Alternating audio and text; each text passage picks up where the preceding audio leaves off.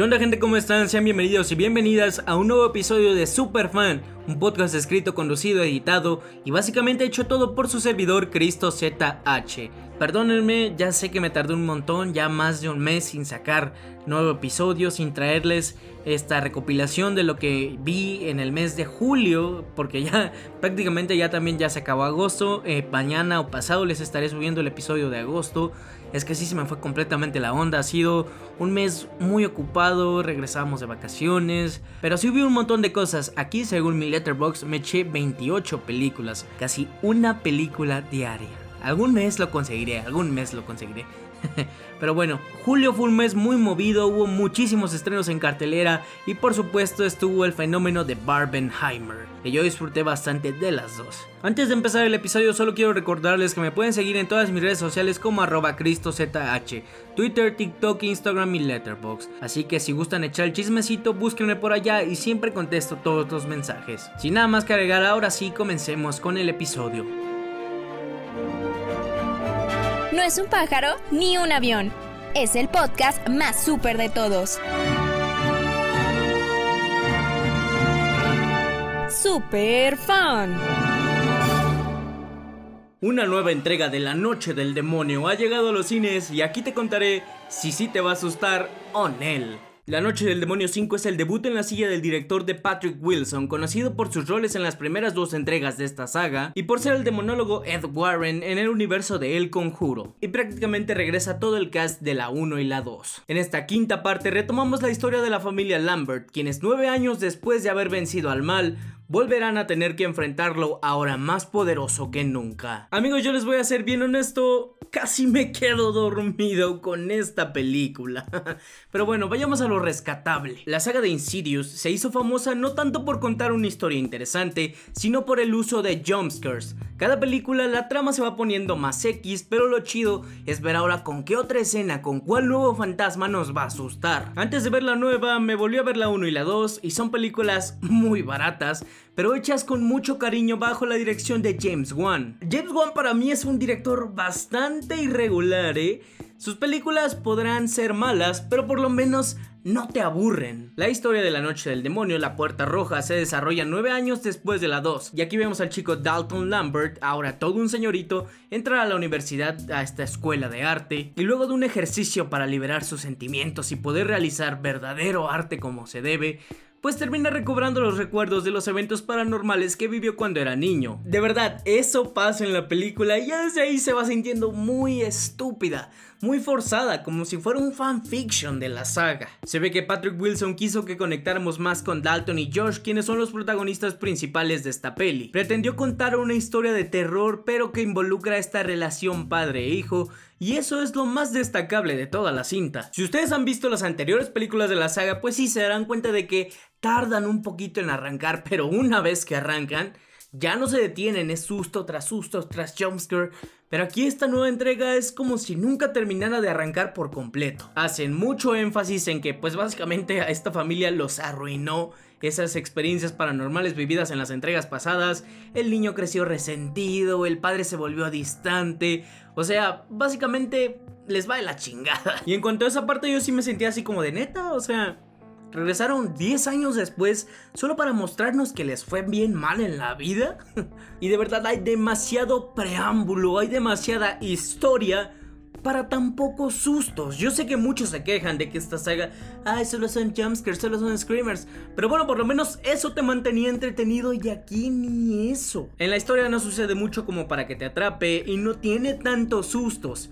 O si tienes, son olvidables. De verdad, o sea, la acabo de ver y no me acuerdo de más de dos o si acaso tres sustos que ni siquiera me atraparon al 100%, sino como la peli está somnolienta cuando ponen los jumpscares medianamente te despiertan. La cinematografía no es nada del otro mundo, algunas tomas se sienten forzadas con tal de acomodar al fantasma detrás del protagonista. Y el soundtrack está decente, pues lo mínimo que podrías esperar con este clásico sube y baja de volumen radical para espantar a la audiencia. Incluso las actuaciones se sintieron X, como si ninguno de los actores tuviera ganas de estar ahí. Todos con una hueva que sí se ve que regresaron simplemente por el dinero, más que por las ganas de contar algo nuevo, de traerle algo fresco a la franquicia. Yo soy muy fan del terror en general y cuando veo que una película de terror no tiene la historia más brillante, pues bueno, mínimo me quiero entretener con los jumpscares, con los sustos. Pero de verdad aquí ni eso logró salvarme la experiencia de la noche del demonio 5. Así que yo le voy a dar a esta peli dos estrellas de 5. Eh. La Noche del Demonio, La Puerta Roja, tiene un par de momentos que te van a asustar, pero su dirección e historia lenta harán que te cueste mucho trabajo. Si tú ya la viste, por favor coméntame qué te pareció y cuál es tu película favorita de la saga Insidious. O cuál es tu película de terror en general. Tú deja tu comentario y a todo aquel que comente lo estaré saludando en el próximo video.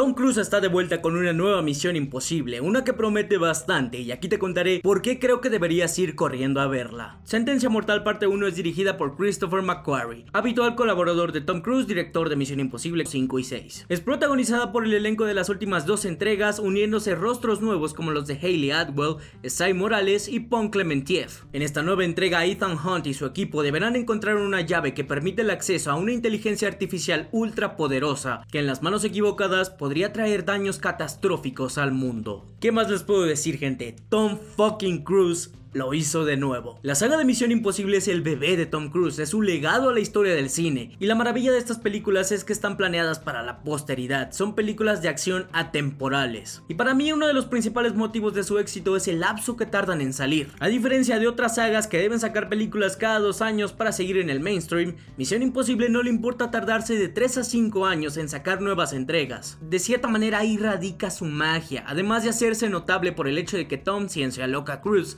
es reconocido por realizar sus escenas de acción sin doble de riesgo, escenas que van aumentando de intensidad con cada nueva película. Para mí esta saga ha sabido ir creciendo de menos a más y esta nueva entrega es toda una victoria. Sentencia Mortal parte 1 nos brinda secuencias de acción espectaculares, desde persecuciones a caballo, persecuciones en coche, saltos en paracaídas en una moto desde un risco y peleas en el techo de un tren a máxima velocidad. Y lo mejor es que todo se siente real porque todo es real. O bueno, casi todo.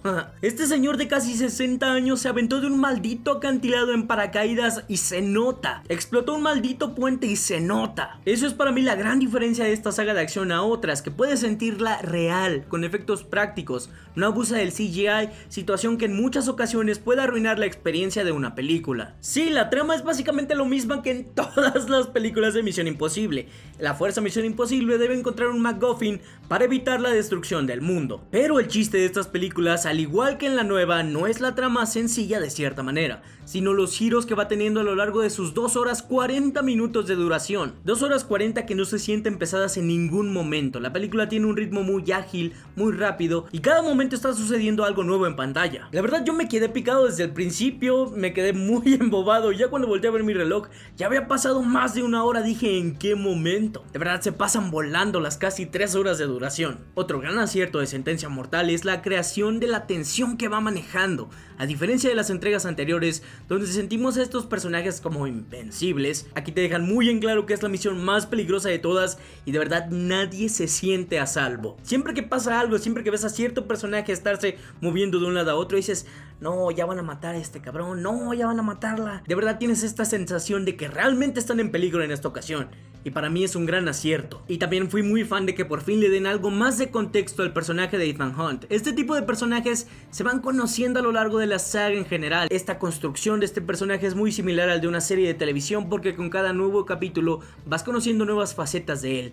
Y aquí por fin te dan un poquito más acerca de su vida previa a unirse a la FMI. El nuevo villano Gabriel interpretado por Esaí Morales es genial sobre todo porque tiene cierta conexión al pasado de Ethan, entonces todo se vuelve un asunto muy personal y su presencia impone mucho, de verdad, es atemorizante este cabrón. Y luego todo este tema de la inteligencia artificial, si da miedito, eh, si se siente espeluznante porque es un tema muy controversial en la actualidad, es algo que dices, puta, pues esto no está muy lejos de que pueda suceder. La cinematografía es brillante en el sentido de la acción, aprovechan mucho el hecho de que su protagonista es el verdadero doble de acción, podemos ver todas las escenas con muy buenos ángulos y tomas para verle la cara a Tom Cruise. El soundtrack es brutal, yo he llegado ya a ese punto en el que el escuchar el tema musical de Misión Imposible, uno de los más reconocidos en la historia del cine, me pone la piel chinita. Muy buen trabajo a cargo de Lauren Balfe. Yo disfruté cada minuto de esta película, de verdad me gustó bastante Misión Imposible 7.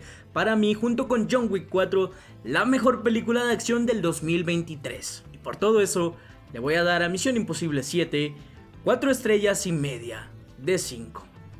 Está muy chida. Misión Imposible Sentencia Mortal 1 es una gran adición a la saga y una prueba más de que Tom Cruise es la última gran estrella del cine de acción. Les recomiendo que corran a verla a la pantalla más grande posible y si ya la vieron, por favor coméntenme qué les pareció, les gustó o no, cuál es su película favorita de la saga Misión Imposible.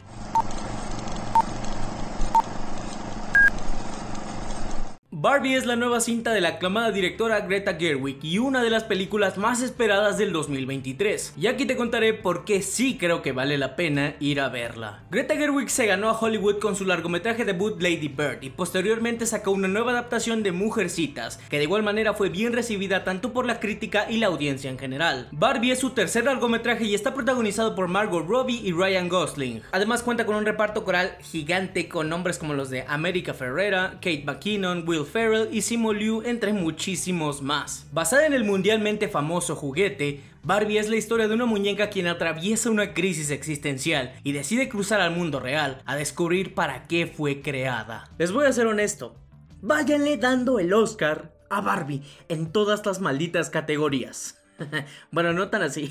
Así como lo oyen, esta película es todo un viaje sote existencial en búsqueda de una razón de ser. Pues es que sí, más o menos todos los que ya conocíamos el trabajo previo de Greta Gerwig y Noah Baumbach, más o menos ya veíamos venir que no sería una película infantil para nada, sino que vendría siendo todo un discurso sobre la vida, la existencia y por supuesto, muy al estilo de Gerwig, un discurso sobre la igualdad de género y de oportunidades que por momentos este discurso sí es muy repetitivo y notorio. Sí, arriba las mujeres y abajo el patriarcado, pero aún así la película es tan amena que lo sabe llevar de una buena manera. No va a faltar ese sector de la audiencia que va a decir que es un ataque muy personal contra los hombres, pero más que nada es esta sátira social, es esta crítica hacia el patriarcado y hacia la poca visibilidad que se le ha dado a la mujer históricamente. De repente sí te da esta vuelta de que si mete estos chorros mareadores metafísicos que dices, Ay, cabrón, qué, qué existencialista se puso Barbie. Pero justamente ahí radica también en que, pues seguramente muchos papás van a llevar a ver a sus hijos, a sus hijas a ver Barbie.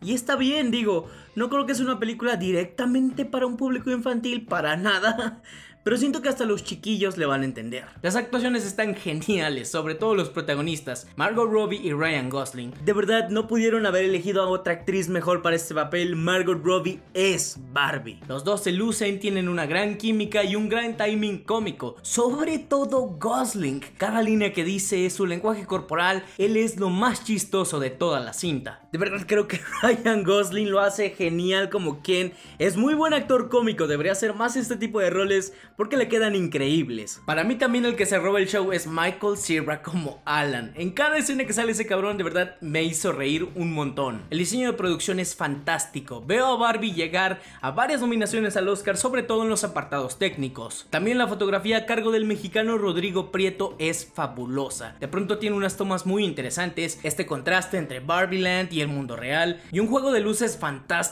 sobre todo en el último acto de la cinta. Greta Gerwig nos vuelve a regalar una gran película con un discurso fuerte de empoderamiento femenino y sabe darle una vuelta fresca e impensable a la mitología de Barbie. Tomando muchas películas como referencia, son claros los homenajes a cintas como El Mago de Oz, Matrix y El Show de Truman, solo por mencionar algunas. La película está llena de referencias, de cameos, de muñecos y muñecas, que sí, sí se siente como un comercial gigante de Barbie. Pero bueno, ya veíamos venir eso de cierta manera, ¿no? Lo que sí no me encantó es que de repente se avientan estos monólogos de un minuto o dos minutos platicando acerca de lo que significa ser mujer, que no dudo de que a muchas mujeres les va a llegar ese mensaje, pero por otra parte sí es como de, ay, qué buen monólogo te echaste, Greta. El soundtrack está genial, lleno de canciones originales creadas para la película de parte de artistas del momento, tales como Dua Lipa, Karol G y Billie Eilish. Y esta última con la canción What Was I Made For que la ponen en el punto emocional más fuerte de toda la película, ya en el clímax. Es como de wow, queda excelente, te saca la lagrimita y muy seguramente Eilish se está llevando una nueva nominación al Oscar gracias a esta canción. La verdad yo me divertí a lo grande con esta peli, me reí en varias ocasiones y disfruté bastante este tema existencialista de la trama, así que por todo eso yo le voy a dar a Barbie 4 estrellas de 5 bastante bien. Barbie es una muy buena película con un mensaje poderoso, ejecutado de buena manera, si bien algo muy obvio, su diseño de producción y actuaciones cómicas elevan aún más su historia. Si tú ya la viste, por favor coméntame qué te pareció, te gustó o no.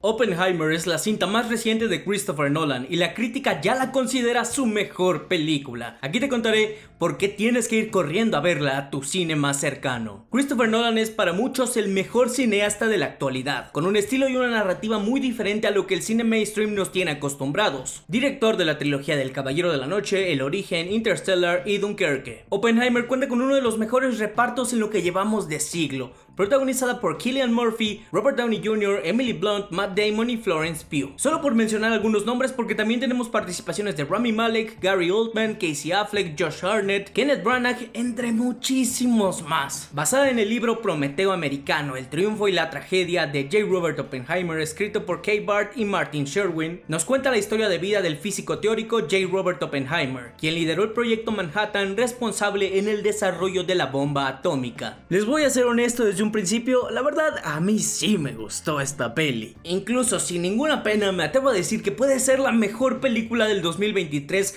hasta ahora que vamos a la mitad del año. Oppenheimer es una película biográfica pero contada con la narrativa de un thriller con algunos tintes de terror. Cuenta con una edición exquisita que hace que la película sea bastante digerible a pesar de tener ese característico sin elipsis de Christopher Nolan. Y es que Christopher Nolan siempre va a tener ya este problema de que yo siento que él ya le dio sus cuatro grandes obras maestras al cine: The Dark Knight, Inception, Interstellar y Dunkerque. Para mí esas cuatro películas son su top y muy difícilmente va a sacar algo mejor que estas cuatro películas. Pero aquí con Oppenheimer demuestra su madurez en el cine. El señor ya lleva más de 20 años haciendo películas y aquí con esta nueva peli alcanza un punto otra vez muy alto que yo creí que no lo volvería a ver, sobre todo luego de haber sacado Tenet. Y aunque es muy pronto para decirlo, seguramente Oppenheimer se pondrá a la par de estas cuatro cintas y muchos podrán considerarla como su obra maestra más completa hasta este punto de su carrera. Las actuaciones de todo el cast son tremendas, con Gillian Murphy liderando y dejando más que en claro que él puede ser el protagonista de cualquier historia que quiera. De verdad, Gillian Murphy la rompe, la rompe. Váyanle dando su nominación al Oscar a este señorón. También Robert Downey Jr. se rifa muy cabrón, es muy chido verlo salir de su faceta de Tony Stark. Los efectos especiales de esta cinta son algo que se tienen que ver y escuchar en la sala de cine más grande. No la nada declarado en múltiples ocasiones que la película no cuenta con CGI, es decir, no tiene efectos realizados por computadora. Todo lo que vemos en pantalla son efectos prácticos, lo cual me hace cuestionar cómo carajos lograron ciertas escenas. La fotografía está a cargo del cinematógrafo de cabecera de Nolan, Hoyte van Hoytema, que es sublime. Nos regala tomas tanto extensas como cerradas, así como podemos tener escenarios muy bien equilibrados, de repente tenemos close-ups muy cercanos, maneja un gran contraste entre tomas. El soundtrack a cargo de Ludwig Göransson es magistral. Aquí también tiene muchas influencias de música de terror que te adentran aún más en la historia. De repente te mete estos tonos para elevar la tensión que de verdad te pone la piel chinita. Muy buen soundtrack. Christopher Nolan adaptó el trabajo de los autores de American Prometheus, ganadores del premio Pulitzer, a un thriller sobre la psique humana y cómo el ego puede llevar a resultados catastróficos. Y siento que es una historia de una persona bastante importante para el curso de la humanidad. Básicamente este señor vino a crear una arma de la cual si surge una guerra hoy en día, este es el tipo de armamento que van a usar. Van a dañar la pinche tierra. Van a dañar el universo, cabrón. Gracias a este sujeto. Entonces sí, por esa parte está muy interesante ver la historia de este señor. Si bien en algunos momentos sí llega a sentirse pesada, en general es una película que avanza muy rápido. Se toma su tiempo y es que su ritmo es poéticamente parecido al cronómetro de una bomba. Digamos que en cada culminación de los tres actos hay una bomba. Entonces todo el ritmo de la película es ir aumentando la tensión hasta que todo explota y sigamos al siguiente acto. Y a pesar de que sí, el ritmo sí se puso lento en algunas partes, ver esta cinta en la sala de cine fue wow, los efectos visuales fueron otra cosa y siento que va a ser de esas películas que con el tiempo todavía va a ir envejeciendo mucho mejor. Así que por todo eso, yo le voy a dar a Oppenheimer 4 estrellas y media de 5. Bastante bien. ¿Saben qué? A la si alguna película en lo que va del año merece las 5 estrellas, esa para mí es Oppenheimer. Así que sí, les voy a dejar las 5 estrellas por todo lo que representó su ejecución y el resultado final. Desde ahorita yo les digo que seguramente va a ser la película con más nominaciones en los premios el próximo año y posiblemente también la que se lleve más premios. Si ustedes ya la vieron, por favor comentenme qué les pareció, les gustó o esperaban más, cuál es su película favorita de Christopher Nolan.